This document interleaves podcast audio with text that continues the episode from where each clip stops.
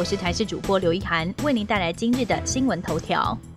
私校退场，预警高中大学大约有40多所，少子化冲击，部分高中以上私校招生不足。行政院会昨天通过了私立高级中等以上学校退场条例草案，教育部首度证实列管有退场危机的预警学校，高中有30多间，大学有10多间。预警是指学校开始有问题，教育部也会关注学校的资金危机等等，要是没有改善，将会进一步列为专案辅导学校，经过3年辅导无效就会停招，停招1年之后就会停办。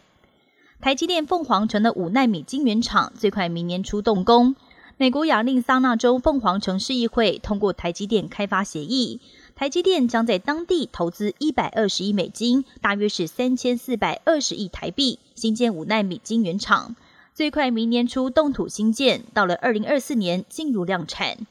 两波东北风接力报道，北台湾今天要变天了，降温4到5度。秋老虎来袭的日子将告一段落，中央气象局表示，未来1周将会有2波东北风接力报道。第一波封面会在今天通过台湾北部海面。东北风增强，北台湾明显变天，要比昨天高温下滑大约4到5度。今天晚上到礼拜六，宜兰地区恐怕会有局部大雨或豪雨。下个礼拜天还会有一波东北风要增强，而且强度还会更强。北台湾低温到时候下探20度，包括北北基东半部地区都要留意有局部大雨或是较大雨势来袭。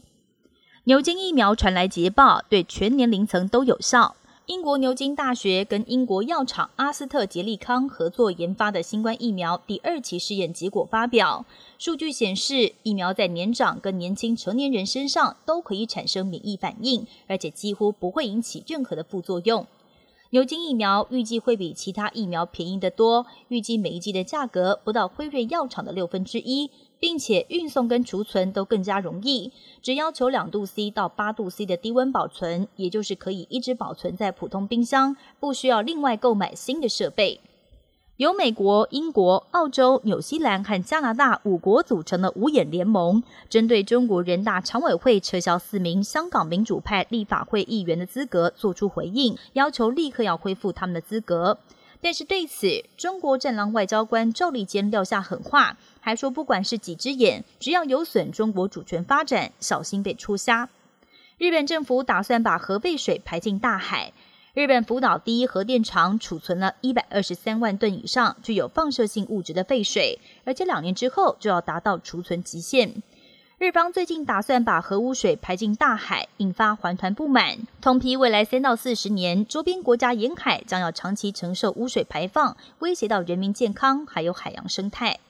本节新闻由台视新闻制作，感谢您的收听。更多内容请锁定台视各节新闻与台视新闻 YouTube 频道。